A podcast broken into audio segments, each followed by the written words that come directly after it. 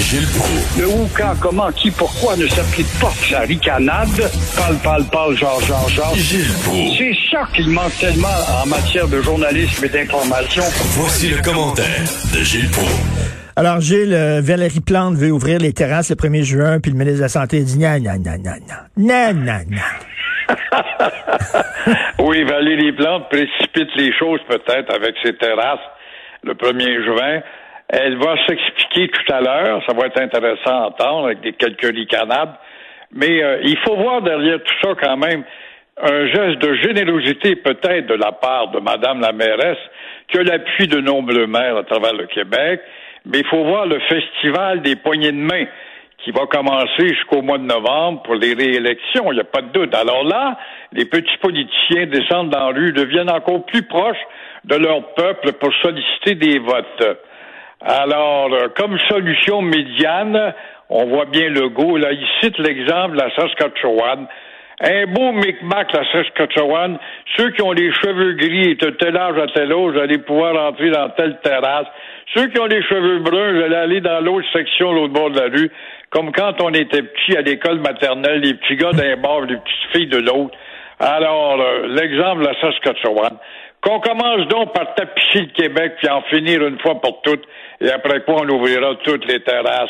Même si pour l'instant ça fait peur à plusieurs terrassiers, des révolutionnaires de terrasse, et leurs terrassiers voient un avenir compromis avec la belle saison qui s'en vient. Ben, Mais euh, j'ai bien hâte de voir l'explication qu'elle va nous donner tout à l'heure face à la santé euh, nationale. Ben madame. oui, euh, le ministre de la Santé était quand même assez rigolo. Je comprends que les politiciens, les maires, là, parce qu'il va y avoir des élections bientôt municipales, je comprends que les maires veulent aller serrer les mains des gens ces terrasses, là, mais c'est pas le temps. C'est assez rigolo quand même comme réponse. Ben voilà, il y a du vrai là-dedans. Hein. Tu sais, Ouais. Même si tu donnes pas la main ou tu cognes ton poing sur le poing de l'autre, là, il en demeure pas moins qu'il y a une proximité qui peut être très grande. et- Mais enfin, ce sera pas la, la première année croche que l'on connaît depuis quelques mois. Qu'est-ce que vous en pensez du recul du PQ? Le sondage, là, ça, ça va pas, ça va Moi, pas très je bien. le vois comme un très bon chef. C'est vrai qu'il y aurait peut-être besoin de travailler son allure. Il y aurait besoin d'un conseiller, je pense, en communication. Se faire allonger les cheveux un peu, ramollir sa diction peut-être un petit peu, changer son habillement. Mais il en demeure un très bon chef qui a beaucoup insisté sur l'aspect économique qui devrait attirer une nouvelle clientèle, en l'occurrence les jeunes imbéciles qui écoutent rien pantoute. Mais euh, il va devoir répéter, je pense, et re-répéter. Il n'y a pas à être découragé avec 12 Quand on voit la CAQ qui perd quelques plumes mais se maintient en tête, c'est la gestion des affaires qui le rend plus fort. En un mot, pour résumer, résumer l'opposition, euh, tant qu'il y aura la COVID, cette pauvre opposition n'aura pas de chance. Tant qu'il y aura la COVID pour faire peur, l'opinion va toujours se ranger derrière, en tout cas, euh, ce, chef-là qui nous assure avec son parapluie. On est peureux. Les souris blanches ont peur. On voit Legault, le vrai protecteur.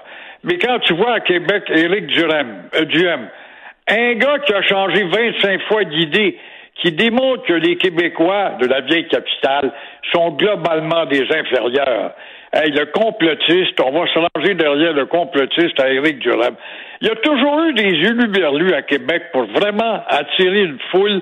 Je ne sais pas à quoi c'est dû, quelle sorte de gêne ou de matière grise qu'ils ont les Québécois entre les deux oreilles. Ils ont toujours le complexe de Montréal parce que quand ils te voient, Montréal, ben nous autres à Québec, c'est pas pareil. Ça, c'est leur leitmotiv, ça, on les connaît par cœur. Mais euh, ça a été André Arthur, ça a été euh, euh, l'autre euh, Fillon, ça a été un tel, en autant qu'il y a des grandes gueules, puis là, c'est Éric Du- Duhem qui a changé 25 fois d'idée, ancien conseiller de Mario Dumont. Ça te donne une idée combien de fois il a changé d'idée depuis ce, depuis ce temps-là, ce gars-là. Il été bien mieux de rester euh, auprès des idées de Mario Dumont puis les développer. Alors, c'est ça. Et euh, quant au Parti libéral, malgré la très élégante Dominique Anglade, qui y va d'une conférence à l'autre, des entrevues d'un magazine, ben belle fille, il n'y a pas de doute, mais sans aucune idée nouvelle pour son parti qui devrait être un parti audacieux, réformiste. Mais il faut pas que je dérange mes anglo-immigrants, donc je reste tel quel. Le PQ, avec euh, M. Saint-Pierre, il va devoir tout simplement multiplier ses sorties. Pour ce qui est de Québec solidaire, c'est un parti de tout et de rien qui vaut rien pour l'avenir et euh, pour tout résumer, Legault euh, ne fera rien du tout change quoi que ce soit. Il se maintient parce qu'il est au, il vague, il surfe sur la vague de la maudite COVID. Elle peut finir, qu'on passe à d'autres sujets de conversation à son égard.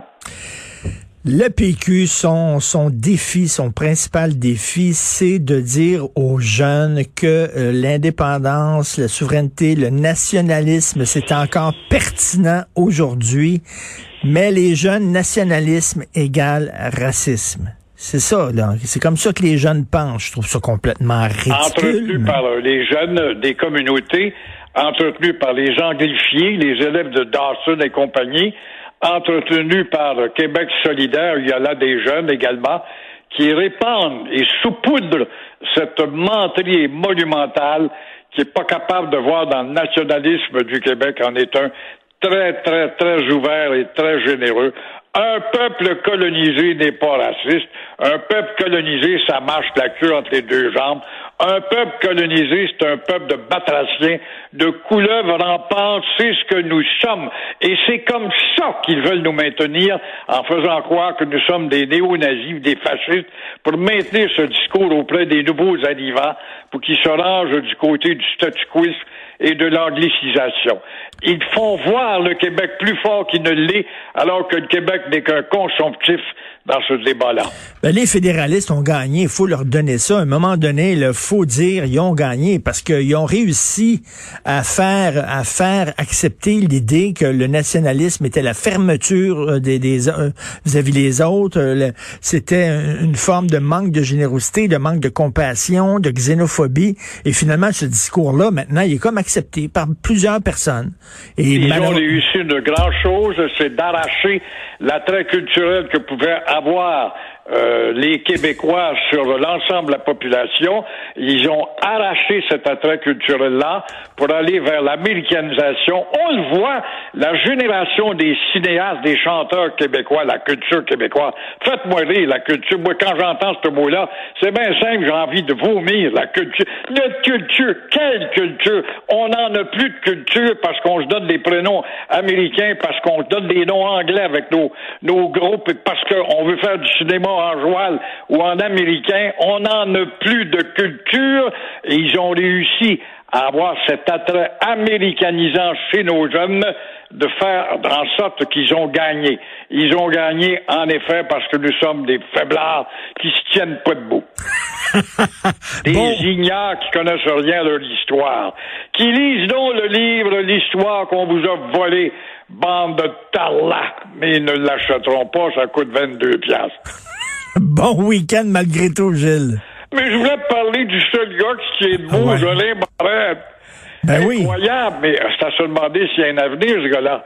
Là, il impose, il est en retard, ça fait 20 ans. Le Parti libéral et le Parti québécois disaient oui, oui, les municipalités, même s'il n'y avait plus d'anglo dans votre ville, plein de déportés ou plein de, de néo, excusez-moi, je retire ce mot, je vais me faire euh, blaster, là. Le bilinguisme, il a raison. Mais pour la xème fois, il nous annonce encore la déposition de son importante réforme de la loi 101. Je vous rappelle que ça fait 892 fois, mon cher Richard, qu'on nous annonce et que la loi 101 avec des dents va arriver pendant que François Legault s'en fout comme l'an 40. Bon week-end malgré tout. Toi aussi, un bon verre de rouge.